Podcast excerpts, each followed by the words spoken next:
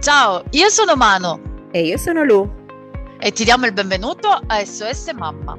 Questo podcast è dedicato al mondo meraviglioso, intenso e molto complicato della maternità. Ogni settimana affronteremo senza tabù degli argomenti interessanti. Ci saranno invitati speciali e soprattutto daremo sostegno a tutte le donne. Ricordandovi che non siete sole. Quindi cosa aspettiamo? Iniziamo! Ciao a tutti e benvenuti a un nuovo episodio di SOS Mamma, il podcast. Oggi parliamo di un argomento molto importante che è le, praticamente alla base, le fondamenta di, della maternità, se si vuole parlare appunto di maternità. Parleremo di fertilità e ne parliamo ancora più approfonditamente con Roberta della pagina Clamorobi e siamo felicissimi di averti qui. Ciao Roberta. Ciao Luciana, grazie per avermi invitata. Io sono sempre super felice di parlare di fertilità, appunto perché è proprio il mio argomento preferito nella vita. Ne parlo anche con mio marito, quindi sono super Perfetto. contenta di parlare con più persone in assoluto. Esatto, Allora. e chi, e chi- e chi non meglio, meglio del proprio marito, non lo so, l'inizio è la- è l'ABC, l'iniziamo con lui e poi col resto. Esatto, Allora, parliamo un po' di te, iniziamo, io ti ho presentato parlando della tua pagina Instagram, ovviamente eh, il tuo è un lavoro molto più complesso, molto più articolato, se ci vuoi raccontare un po' di te. Allora, ehm, il mio interesse per la fertilità è nato tanti anni fa, una decina di anni fa circa, quando io stesso, ha- io stesso ho avuto problemi di fertilità perché eh, ho la sindrome dell'ovaio policistico e quando ho iniziato a cercare una gravidanza eh, non è arrivata subito. Ehm, mi sono dovuta arrangiare, imparare a conoscere il mio corpo grazie ad una fertility coach. All'epoca ho fatto appunto queste lezioni per imparare a conoscere la mia fertilità con lei e mh, penso fosse l'unica sul territorio all'epoca, e ti parlo veramente di dieci anni fa. Eh, però lei era italo-americana, quindi aveva una formazione un po' particolare rispetto a quello che si trovava sul territorio italiano appunto dieci anni fa. Detto questo, ho iniziato a conoscere il mio corpo, ho iniziato a capire quando ovulavo, o meglio, quando non ovulavo, perché io non ovulavo spontaneamente per via della sindrome dell'ovaio policistico. Da lì poi eh, la ricerca di gravidanza è diventata sempre più complicata finché sono dovuta approdare alla procreazione medicalmente assistita. E questo mi ha aperto un mondo, da un lato perché ho visto veramente il degrado totale di eh, alcuni centri mh, che c'erano all'epoca qui sul territorio, sul mio territorio, nella mia regione, ehm, e dall'altra parte mi ha aperto un mondo perché mi ha fatto venire voglia di studiare questo ambito e cercare di capire meglio come funzionassero le cose. In primis per non essere fregata io, nel senso, volevo assolutamente essere in grado di capire quello che mi veniva detto capire quello che mi veniva proposto e eh, avere una voce in capitolo. E quindi da lì è partito tutto, dopodiché ho fatto fecondazione, sono diventata mamma ehm, di due bambini, sempre grazie alla fecondazione assistita, e poi sono rimasta incinta anche di un terzo bimbo, però naturalmente. E adesso ho in tutto tre bimbi. Eh, detto questo, il mio interesse è partito da lì. Poi cosa è successo? Ho aperto nel 2018, mi sembra, un canale YouTube eh, in cui parlavo inizialmente proprio di maternità. Eh, dopodiché, eh, come succede sempre nella vita, ci si direziona su quello su cui si è più interessati. Nel mio caso è proprio sindrome dell'ovaio policistico, fertilità in generale, ma anche infertilità, o meglio, perché dire infertilità in realtà è una, una parola scorretta, perché in inglese è infertility, in italiano infertilità è l'incapacità di portare a termine una gravidanza. Bisognerebbe parlare di sterilità o ipofertilità. Ok? Già qui, infatti, ci sono. Io uso la parola infertilità mh, per uh, diciamo facilitare la comprensione, però Certo. bisognerebbe fare delle distinzioni ben precise. E da lì praticamente mh, mi sono appassionata ancora di più al- all'argomento e nel 2020 mi sono certificata, cioè sono stata certificata ovviamente ehm, da un'accademia americana come fertility coach. È stato un percorso duro, difficile, mh, anche perché appunto con tre bimbi un lavoro full time, perché io sono anche ehm, una docente di diritto ed economia, sono laureata, ho la laurea magistrale in giurisprudenza e la laurea magistrale adesso anche in eh, economia e mh, gestione aziendale. Quindi insomma mh, sarei preparata per fare ben altro nella vita, diciamo così. Ehm, però ho preferito buttarmi sulla fertilità perché è proprio un argomento che mi piace e mi piace, mi piace moltissimo spiegare e rendere accessibile alle persone, a tutte le persone, a tutte le donne, concetti che generalmente sono sia sconosciuti che molto ehm, difficili se spiegati in modo eh, non adatto. Tutto qui. Quindi è nato tutto da lì. Tu fai come, posso chiederti se tu fai come, visto che sei così, hai una preparazione in un, in un campo completamente diverso, tu lavori, hai un altro lavoro e poi fai anche la fertility coach, ok. Allora, io eh, nasco come docente di diritto ed economia in una scuola superiore. Ehm, in questa scuola superiore però alla fine sono stata assunta anche nell'amministrazione perché ci troviamo bene gli uni con gli altri, diciamo così, e quello è il mio lavoro, il mio lavoro primario. Ora, siccome ehm, non ho giornate da 140 ore, ma come tutti ho 24 ore a disposizione, devo gestirmi molto bene il tempo, anche perché in realtà poi eh, Instagram, YouTube, TikTok e compagnia bella, il sito internet, eccetera, eccetera, richiedono veramente tanto tempo. È un altro lavoro. Sì, è, tut- è proprio, sarebbe un lavoro full time, cioè se io facessi questo full time Um, beh, la mia vita sarebbe abbastanza, cioè direi più semplice a questo punto, però siccome non ho intenzione di mollare la scuola, certo. um, devo gestirmi con quello che riesco. Quindi, ad esempio, siccome io seguo anche privatamente le coppie eh, che cercano di concepire, sia se cercano di concepire naturalmente, sia se cercano di concepire grazie alla procreazione medicalmente assistita e faccio delle call con loro per spiegare mh, la situazione, creare dei piani strategici o comunque delle strategie che, delle strategie che possano avvicinarli al loro obiettivo, eh, devo veramente ritagliarmi, sai proprio i minuti giusti? Certo. Anche perché le call durano un'ora, devo preparare i contenuti poi per Instagram, cioè è veramente il delirio. Però diciamo che con un po' di organizzazione e tantissimo aiuto da parte di mio marito, i miei genitori, i genitori di mio marito, insomma, sono tutti davvero molto partecipi nella nostra famiglia, mi danno una mano e quindi riesco a gestire tutto. tutto e lì. con tre figli, cioè voglio dire, già lì hai tre lavori full time più eh, sì. tutto il resto. Sì. Tu um, ti sei avvicinata a questo mondo della fertilità, parliamo, mm-hmm. prima ancora di aver richiesto prima del, della, del, del, tuo desiderio personale di rimanere incinta o ehm, tu ci hai spiegato che hai iniziato a informarti dopo che hai avuto difficoltà a, a, a rimanere incinta, quindi ad avere... Però ehm, in qualche modo anche prima, perché penso che tu ti sia, hai avuto um, informazioni prima di, di, di, decidere poi di rimanere, di, di diventare mamma. Ma allora, praticamente è successo questo. Quando mh, ero giovane e felice, all'epoca andavo all'università, quindi figuriamoci, era il top della vita per me, um, avevo capito che c'era qualcosa che non andava, perché a parte che avevo giocato, letteralmente, passatemi il termine, giocato con la pillola anticoncezionale, perché le ho provate tutte, ho provato questa, quella, quell'altra, poi ho provato l'anello, insomma ho giochicchiato un po' troppo, diciamo così, eh, ovviamente supportata dalla mia ginecologa dell'epoca, però ho giochicchiato un po' troppo. Quando io ho smesso di prendere la pillola anticoncezionale, le mestruazioni non sono più tornate. Quindi, e quando intendo, cioè quando dico non sono più tornata, intendo che io per un anno intero sono stata senza mestruazioni. Quindi un lasso di tempo piuttosto lungo. Mi è venuto il dubbio, tipo, che ci fosse qualcosa che non andava e sono andata dalla ginecologa a chiedere spiegazioni.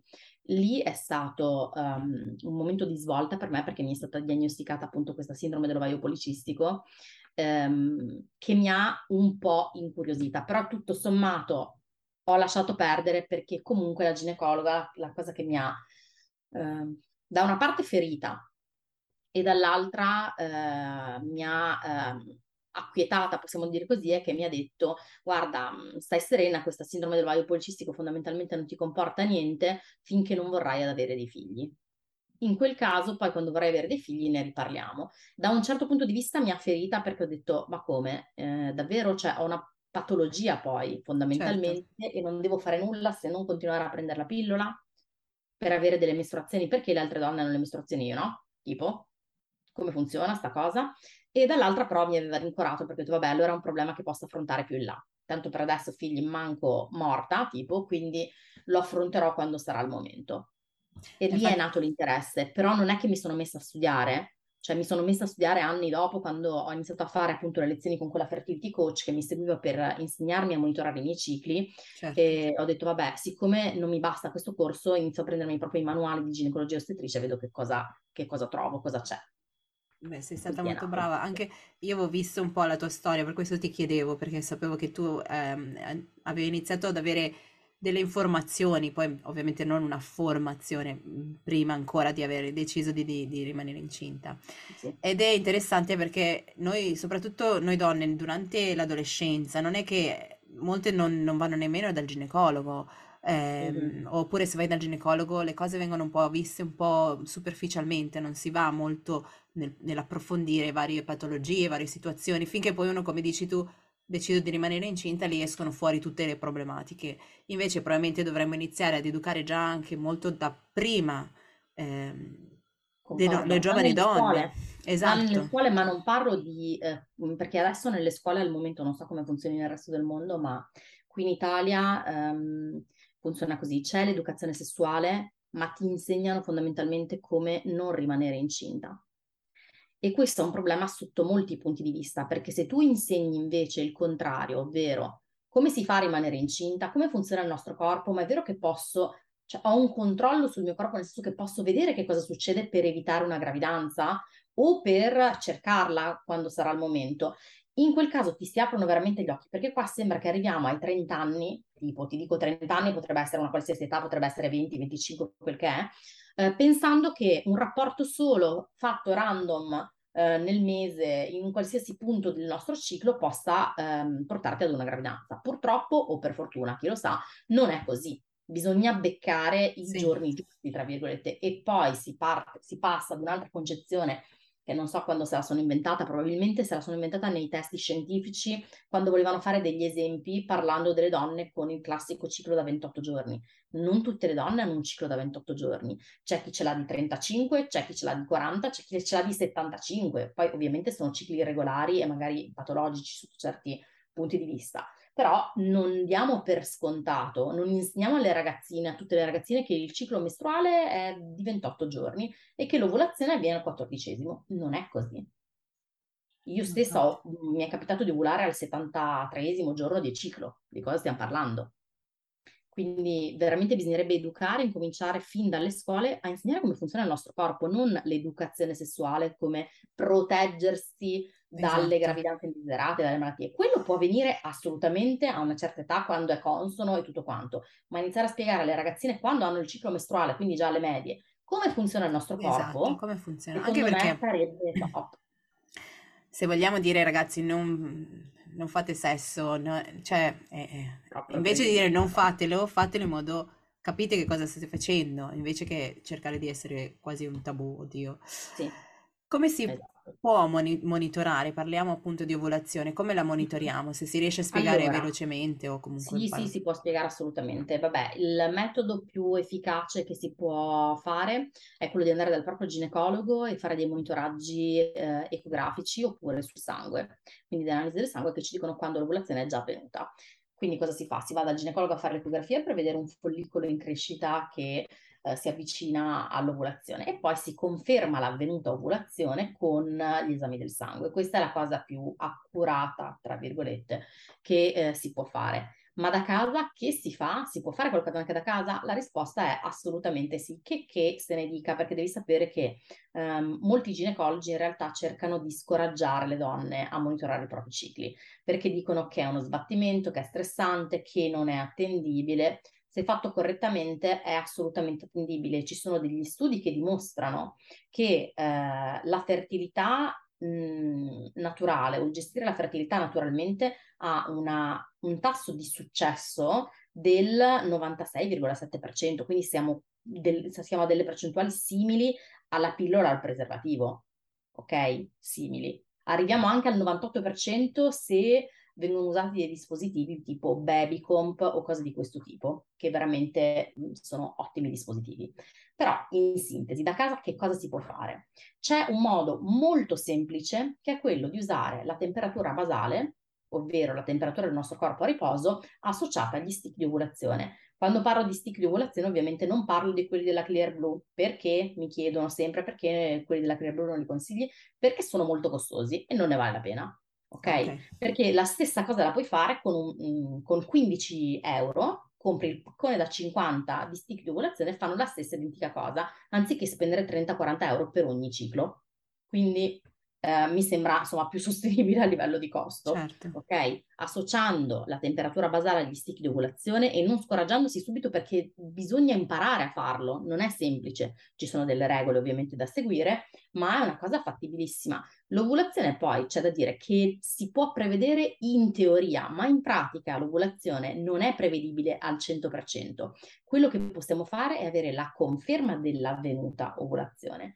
Quindi cosa succede? Lo stick di ovulazione ci dirà c'è un picco di LH, questo significa che l'ovulazione potrebbe avvenire nelle prossime 48 ore, da questo momento alle prossime 48 ore. Se ovviamente gli stick sono fatti correttamente, poi lì si apre un mondo, perché veramente ho visto di tutto ormai. E invece la temperatura basale ci aiuta perché ci conferma l'avvenuta ovulazione con i rialzi della temperatura, perché il progesterone che viene prodotto dal corpo luteo, ovvero che cos'è questo corpo, corpo luteo? È il follicolo che è scoppiato per consentire l'ovulazione. Questo follicolo si trasforma e diventa appunto un corpo luteo che produce progesterone per sostenere un'eventuale gravidanza. Questo progesterone cosa fa?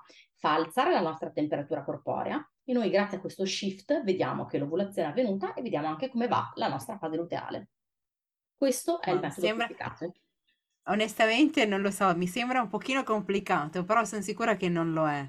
Alla fine forse è una questione anche di pratica, cioè se uno lo uno si mette d'impegno, inizia a capire, anche perché io penso che una donna poi inizia piano piano anche a riconoscere eh, il proprio corpo, a capire anche un po'. Però il proprio corpo, i propri sintomi, a parte il muco, che quello è super importante perché ci dà la sì. del fatto che potrebbe avvenire l'ovulazione, ehm, non è abbastanza, cioè non è mai no, garanzia, ovvio, capito? Se vuoi la certo. garanzia perfetta devi sbatterti un po' di più. Poi in realtà è certo. super semplice, super easy, prendi la temperatura, la registri, registri gli altri tuoi dati su un'applicazione seria, però non tipo su, che ne so, le applicazioni che girano adesso, il mio ciclo, tutte quelle certo. robe strane, eh, e ti dice, cioè dal grafico riesci visivamente a vedere quando è venuta l'ovulazione, capito? Perfetto, mi sembra super, molto molto interessante, sì. Mm-hmm. Ok. Ecco, e se per esempio riusciamo a fare questo, iniziamo a monitorare, iniziamo a metterci su di impegno, però vediamo che non, non succede nulla, non, non mm-hmm. si rimane incinta o Beh, si hanno delle difficoltà. Allora, qua c'è da dire subito una cosa, se una donna sa di avere delle difficoltà a priori, perché magari ha appunto la sindrome dell'ovaio policistico, dell'endometriosi o qualsiasi altra patologia riscontrata, allora in quel caso chiaramente è meglio che si faccia seguire anche dal ginecologo che potrà aiutarla nella ricerca di gravidanza. Eh, però per una donna che in teoria non ha problemi o che non sa di averli, se ehm, bisognerebbe guardare l'età anagrafica, si dice questo, scientificamente. Bisognerebbe guardare l'età anagrafica, se hai meno di 35 anni aspetti un anno di rapporti mirati, quindi con ovulazione accertata, 12 mesi o 12 cicli di rapporti, perché ci può volere del tempo per rimanere incinta e se non succede niente si va dal ginecologo. Tuttavia, se si è superati i 35 anni, se c'è qualche patologia, eccetera, eccetera, ci si dà un tempo molto più ristretto, ovvero i sei mesi di ricerca. Dopodiché si può andare appunto a chiedere aiuto al ginecologo, ma io consiglio sempre alle coppie che seguo di non aspettare tutto questo tempo, perché mentre si cerca di concepire si possono anche fare già delle analisi ormonali eh, prescritte o meno dal ginecologo, perché le analisi qua in Italia perlomeno si possono fare anche privatamente senza la necessità che vengano prescritte queste um, già fare dei controlli, chiedere aiuto proprio al proprio medico per valutare e vedere che cosa si può fare, che ne so, controllare appunto, come abbiamo detto, i dosaggi ormonali, oppure controllare che questa ovulazione avvenga mh, in modo, diciamo, incomputabile con i dosaggi del progesterone.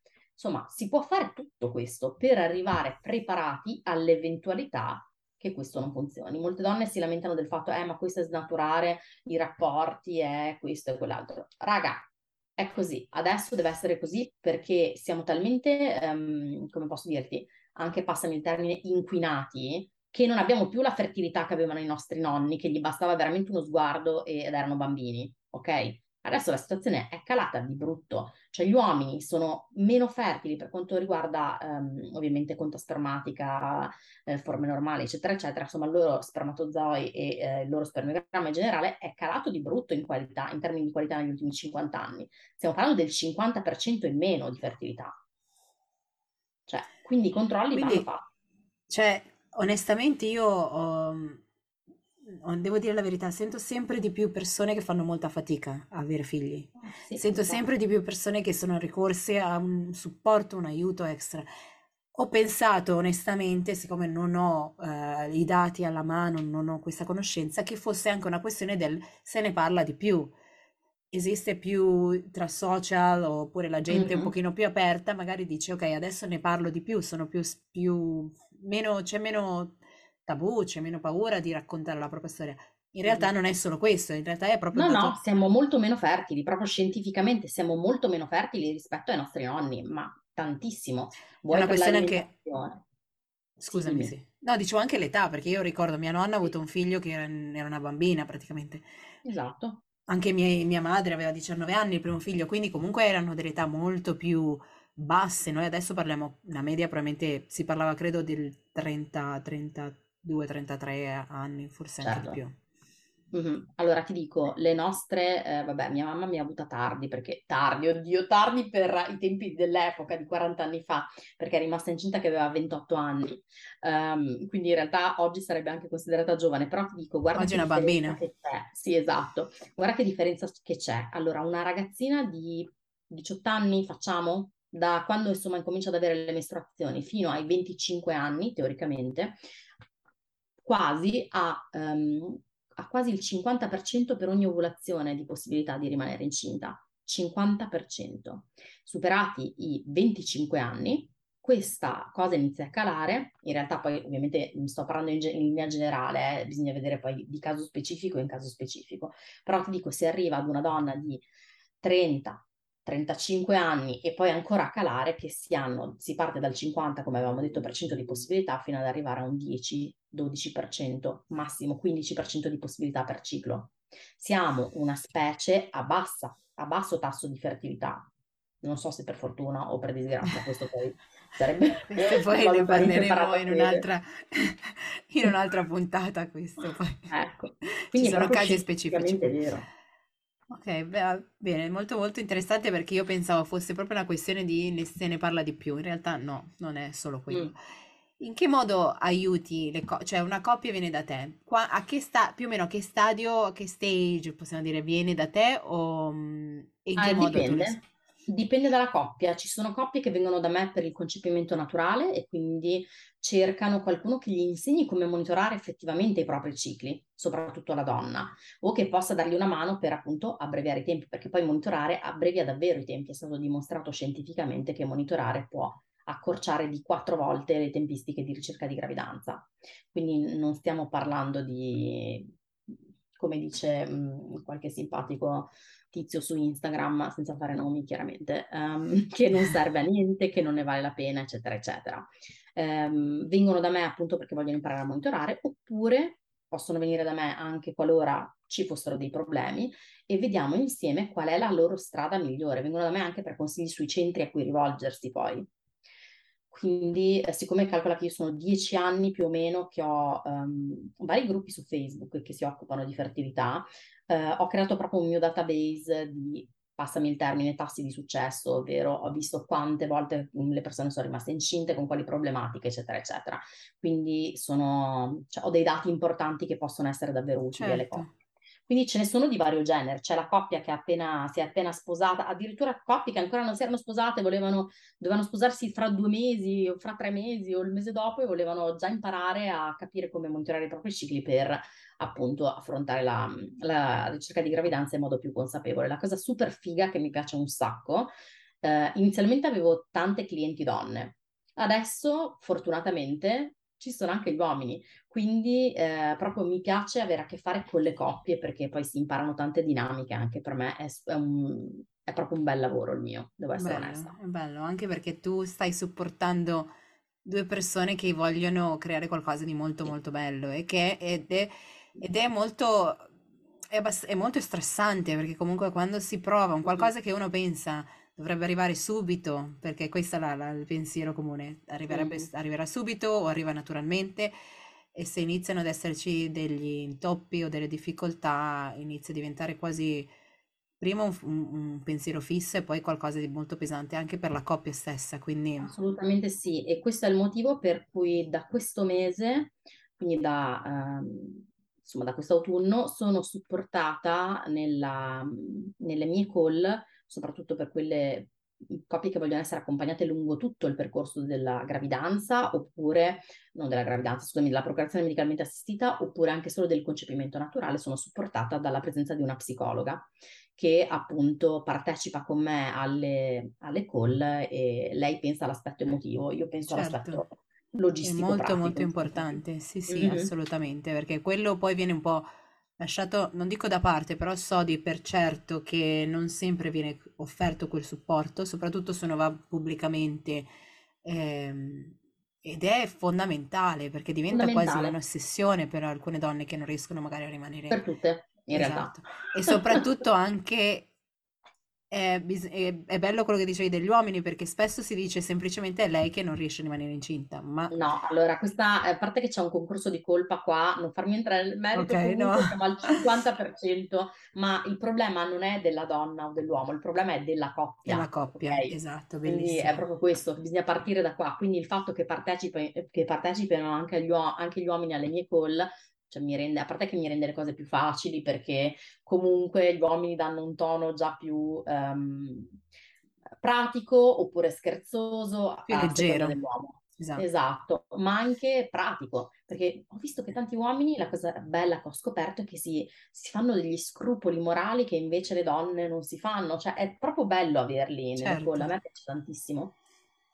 Vabbè, se poi mol- molte di noi non siamo preparate su come funziona neanche il nostro corpo, figuriamoci l'uomo, cioè alla fine per loro è un enorme eh, imparare anche per loro, quindi è, mm, è, è bello proprio vederli quello, sì. perché spesso, soprattutto quando ci sono problemi di fertilità, eh, è sempre la donna, il medico si rivolge alla donna, mm-hmm. eh, si parla della terapia per la donna e l'uomo viene messo un po' più da parte, diciamo così, e spesso questo poi crea problemi nella dinamica della coppia perché l'uomo si sente fondamentalmente inutile, quindi non si sente certo. eh, in grado oppure considerato oppure mh, ci sono varie problematiche che portano appunto a staccarsi dalla situazione, invece serve un uomo super partecipe e super dentro perché la fecondazione si fa in due.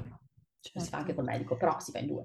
Bellissimo. ecco. Bene, io, io, ti ringrazio ehm, Roberta perché è veramente importante. Io ti dico, ho persone vicino a me che stanno attraversando questa, questi momenti difficili, quindi ehm, so che ci vuole tanto supporto ed sì. sono percorsi molto lunghi e, e quindi è, è, bello sapere che c'è gente come te eh, che li supporta anche, che vuole Assolutamente. Che ha la passione anche, che non è solo una questione di un lavoro, ma è proprio una passione no, nel supportare. No, no, infatti io cerco, nonostante io seguo delle coppie privatamente, come ho detto, io cerco comunque di dare il massimo anche alle coppie o alle persone che mi seguono anche sui social e do veramente tantissimi contenuti gratuitamente, senza alcun interesse. Cerco certo. di informare anche in quel senso, quindi questo certo. è per me molto importante. Molto. Bene. Dove ti possiamo trovare?